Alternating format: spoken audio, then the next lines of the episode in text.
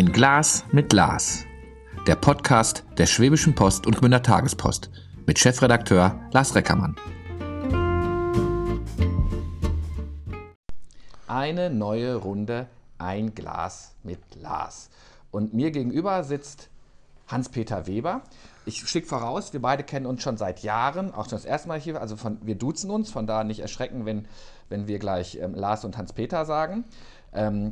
Hans-Peter ist, du warst mal ein wichtiger Mann bei der VR-Bank, du bist natürlich immer noch ein wichtiger Mann, aber du hast das Reisen für dich entdeckt. Und wir stehen ja kurz vor den Sommerferien für viele.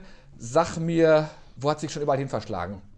Du hast Alpenüberquerung gemacht, ne? Sogar bei der Schwepo groß vorgelesen alles. Wo warst du denn noch nicht? Wir machen es so, das ist vielleicht einfacher.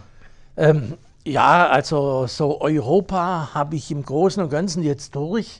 Und zwar einfach alles mit meinem VW-Bus, mit meiner Frau zusammen, mit den Kindern zusammen in früheren Jahren. Und jetzt vor 2 Jahren waren wir noch 6 Wochen am Balkan, also die ganzen Balkanländer runter bis Griechenland, rüber an die türkische Grenze und dann über Bulgarien, Serbien, Slowenien wieder zurück ins Heimatland. Und im gleichen Jahr waren wir dann im Herbst auch nochmal 6 Wochen Spanien, Portugal, Pyrenäen.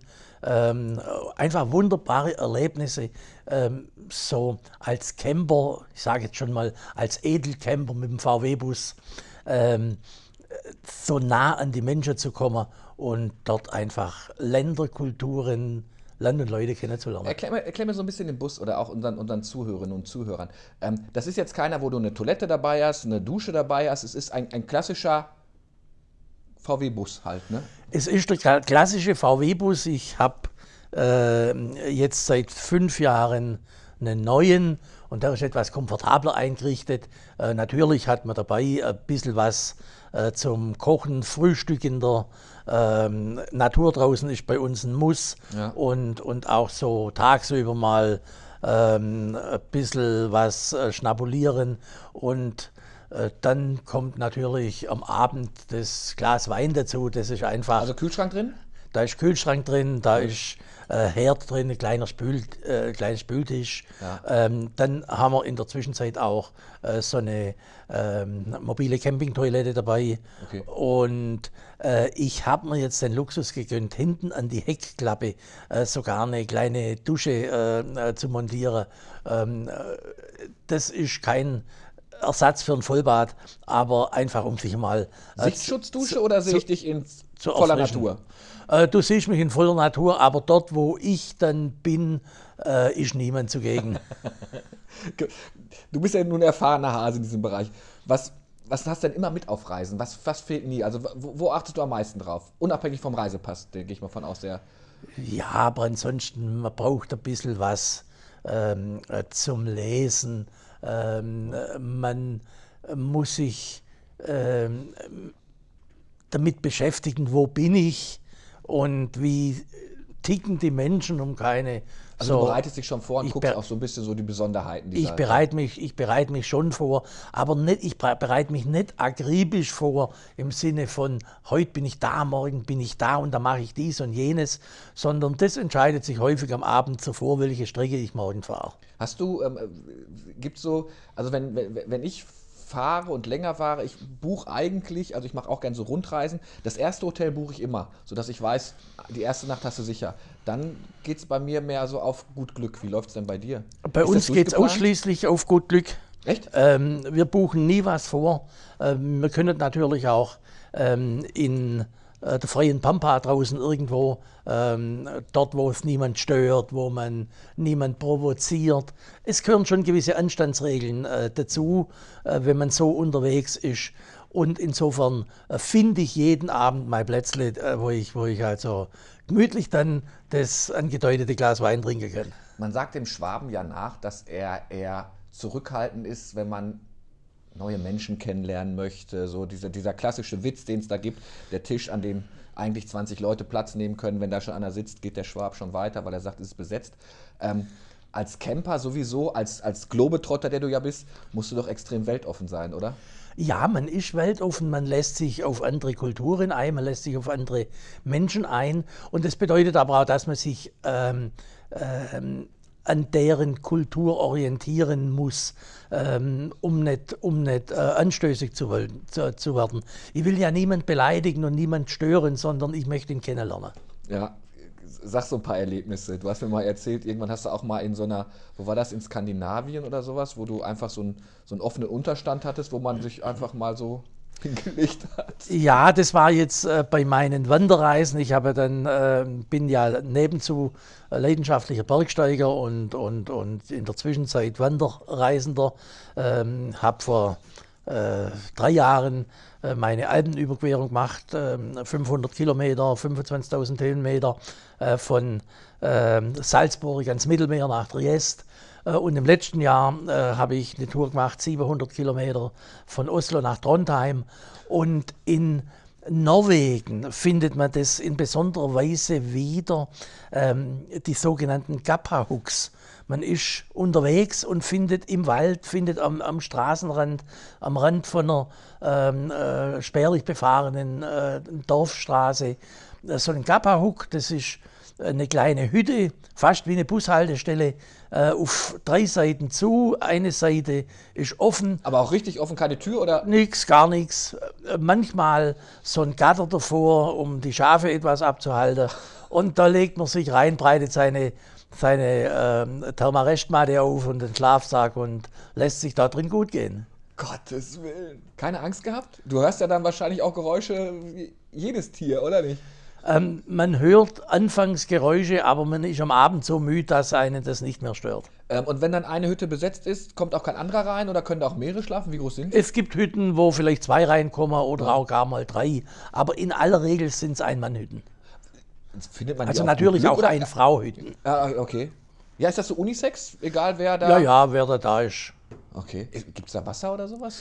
Wasser gibt es genügend irgendwo am Straßenrand, also mit Quellen, okay. Flüsse, Bäche, so Gebirgs... So die junge Generation möchte dann ja auch in so einer Gapahütte das Handy aufladen, ist wahrscheinlich nicht... Oder?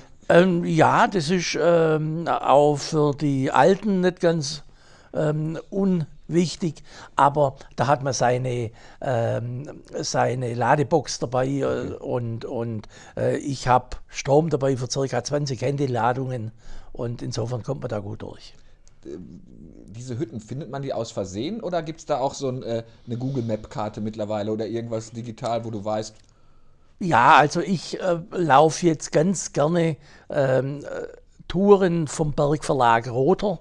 Das ist einfach ein Qualitätsverlag und dort kann man heute GPS-Touren sich besorgen, okay. Und nach denen laufe ich gern. Wenn ich jetzt in den Alpen bin, mal in der Garmischer Ecke, da brauche ich dann keine Tour, da kenne ich mich selber aus und weiß etwa, in welche Richtung das geht.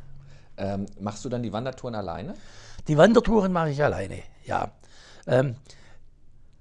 Da könnte ich mir auch schwerlich vorstellen, mit jemandem das gemeinsam zu machen. Warum? Weil es doch an die körperlichen Grenzen geht und du kannst halten, wenn du willst, du kannst eine Pause machen, wenn du willst, du kannst übernachten, wo und wenn du, zu welchem Zeitpunkt du willst.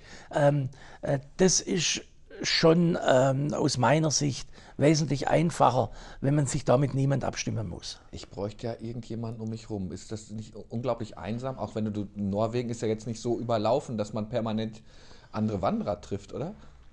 Also auf der Tour in Norwegen habe ich keinen einzigen getroffen, der die Tour von Anfang bis Ende gegangen ist.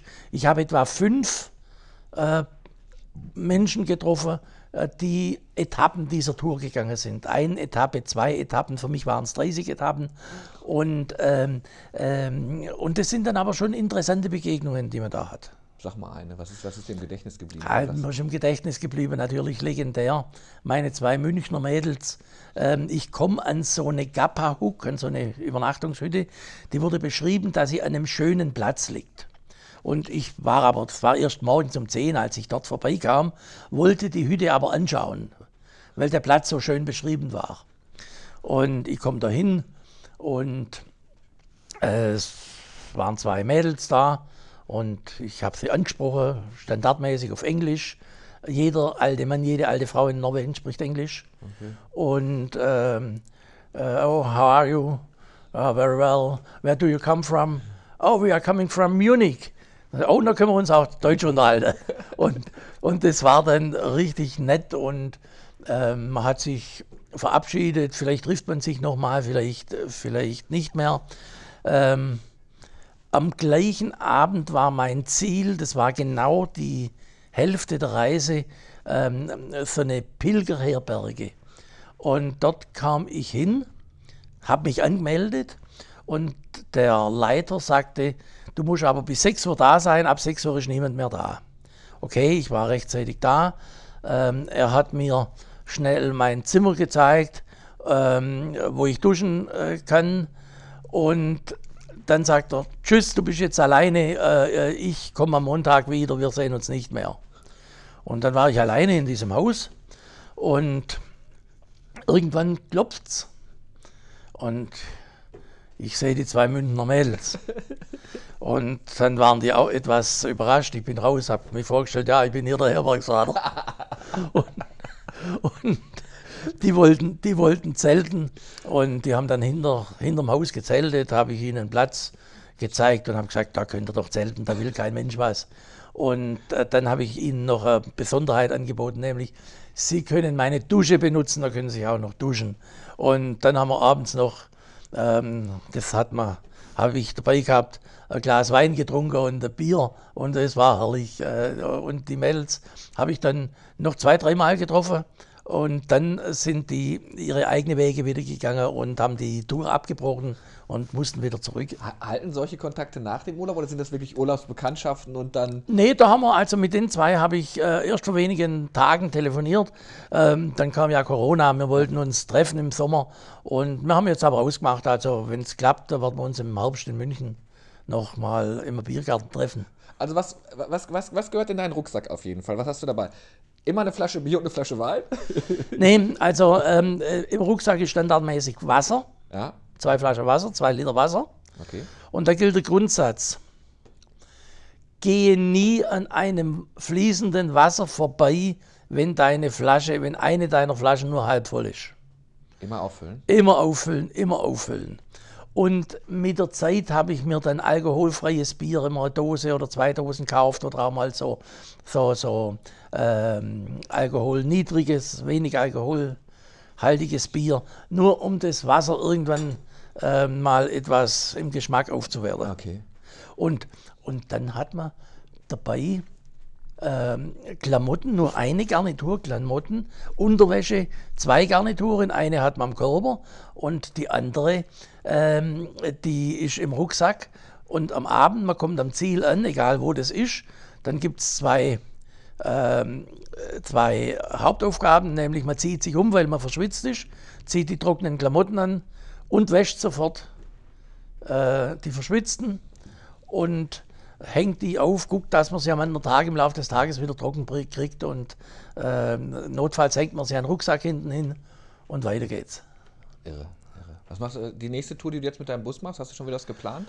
Ja, also wir haben jetzt für dieses Jahr eine Tour geplant, also da geht's jetzt weniger zu Fuß als vielmehr mit dem Campingbus. Wir wollen nach Island, 5 Wochen nach Island und dort die Naturerkunde vorrangig und dort auch so Tageswanderungen zu machen mit meiner Frau. Ja. Wie lange brauchst du so eine Vorbereitungszeit? Du bist im Ruhestand, das heißt, du hättest die Zeit. Gibt es so einen Wert, wo du sagst, also ich würde jetzt nicht sagen, heute planen, morgen los, sondern ich brauche immer. Wie lange hast du jetzt Island geplant? Ach, Island habe ich jetzt ein halbes Jahr nicht geplant, aber mich ein halbes Jahr damit beschäftigt.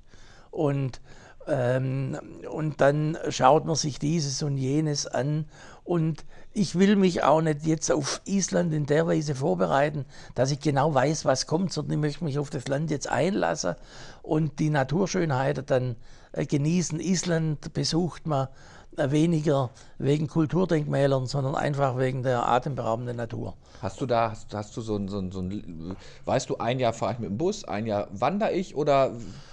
Nee, das kommt ganz spontan auch drauf an, auch wie die körperliche Konstellation ist und Ich habe Wandertouren im Petto, ich habe Bustouren im Petto. Ich hoffe, dass ich von jedem noch genügend machen kann. Ja. Du hast jetzt gesagt, Europa hast du so gut wie durch. Ich möchte jetzt anfangen und sage, das finde ich toll, ich möchte auch sowieso, ich bin großer Europa-Fan. Wo sagst du denn, Leute, da könnt ihr gar nichts verkehrt machen, traumhaft gefällt jedem, ist nicht so ein... Also jedes Land hat seine Schönheit und seine Eigenarten. Denke ich an die Bretagne, an das Loiretal in Frankreich, Polen, das Baltikum, Deutschland, die jetzt sind es ja nicht mehr so neu, aber die östlichen Bundesländer. Und natürlich, was ganz nahe liegt, Bayern, Württemberg, wunderbare Ecken. Und wenn ich ins Ausland gehe, dann sind mir schon ein paar so Dinge im Kopf und in der Erinnerung geblieben. Irland, Schottland, Korsika, Sizilien, das sind schon ja, landschaftsbezogene Highlights und auch von den Menschen wunderbar. Stelle ich mir dann bei dir zu Hause vor, Terabyte an Festplatten, weil machst du viele Fotos oder bist du eher der Kopfkinomann, der sich... Ne, ich mache viele Fotos und wenn ich zurückkomme, habe ich da irgendwo 1000, 2000 Fotos. Kamera oder Handy? Auf dem Handy. Handy? Okay. In der Zwischenzeit Handy, früher Kamera. Mhm. Und die Fotos, die Kameras auf den Handys sind heute so gut. Und dann schaut man die durch, das eine und andere bearbeitet man noch und das eine und andere schmeißt man weg. Aber es ist schon toll, dann die Reisen mal wieder Revue passieren zu lassen. Und auch heute jetzt wieder dank der Technik. Man verbindet das Handy mit dem Fernseher vom Sessel auf. Man trinkt abends im Wohnzimmer einen Schluck Wein und man unterhält sich gemeinsam. Und ach Mensch, damals, das war auch schön. Ach komm, lass uns doch ein paar Bilder angucken, anstatt einen seichten Krimi anzugucken. Dann einen Knopfdruck und man hat vom Handy aus das Bild auf dem Bildschirm am Fernseher und lässt sich plötzlich nochmal die Irlandreise Revue passieren oder wo auch immer. Das ist schon wunderbar heute. Tat dir das jetzt weh mit Corona? Hättest du mehr Reisen gemacht oder war das jetzt so? Nee, also voriges Jahr habe ich ja meine Norwegen-Reise gemacht, auch während der Corona-Zeit. Im Herbst voriges Jahr waren wir noch im Winschgau und da habe ich meinen alten Freund Reinhold Messmer getroffen. Und das sind einfach tolle Dinge, auch wenn man so spontan mal losgeht. Jemals schlechte Erfahrungen gemacht eigentlich? Nein. Ich bin jetzt seit 35 Jahren, ich sag mal so, als Freicamper, andere sagen Wildcamper unterwegs. Beim Freicampen geht es mir nicht darum, Geld zu sparen.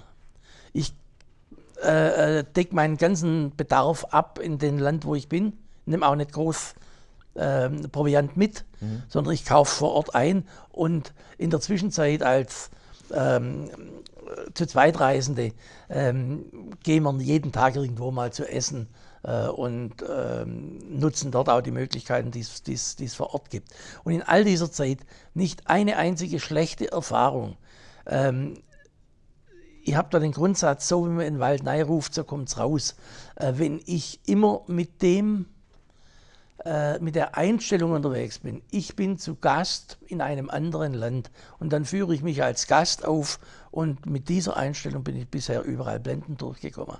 Nicht mal, so manchmal hat man doch so eine Skepsis vor anderen Leuten, was wollen die von mir oder sowas. Bist du nie enttäuscht worden? Also auch wenn mal einer auf dich zukommt oder sowas, so eine gewisse Scheu hast du dann überhaupt nicht an den Tag gelegt, oder? Nee, man geht auf die Leute zu. Eine kuriose Geschichte in Norwegen vor einigen Jahren, 10 Jahre mag das zurückliegen, in Ålesund, eine Schärenstadt in der Nordsee und wunderbar bunt. Ich bezeichne Ålesund als immer so eine der schönsten Städte der Welt. Und ich war auf der Zitadelle oben und haben runtergeschaut auf die Stadt. Und irgendwann kommt so ein älterer, knorriger Typ auf mich zu und zeigt auf meinen VW-Bus, "It's your car." Sage ich, "Yes, you are German. Yes, you are not welcome." Ich fragte, warum bin ich hier nicht willkommen? Because the Hitler barbarism. Und ich sagte dann zu ihm, oh, it was a terrible time, but I'm born in 1953, I didn't know Hitler. Maybe it was for you a very terrible time, but your Vikings 1000 years ago, they were not softly to us. Und er hat dann gezögert und sagt, okay, in 1000 years you are welcome.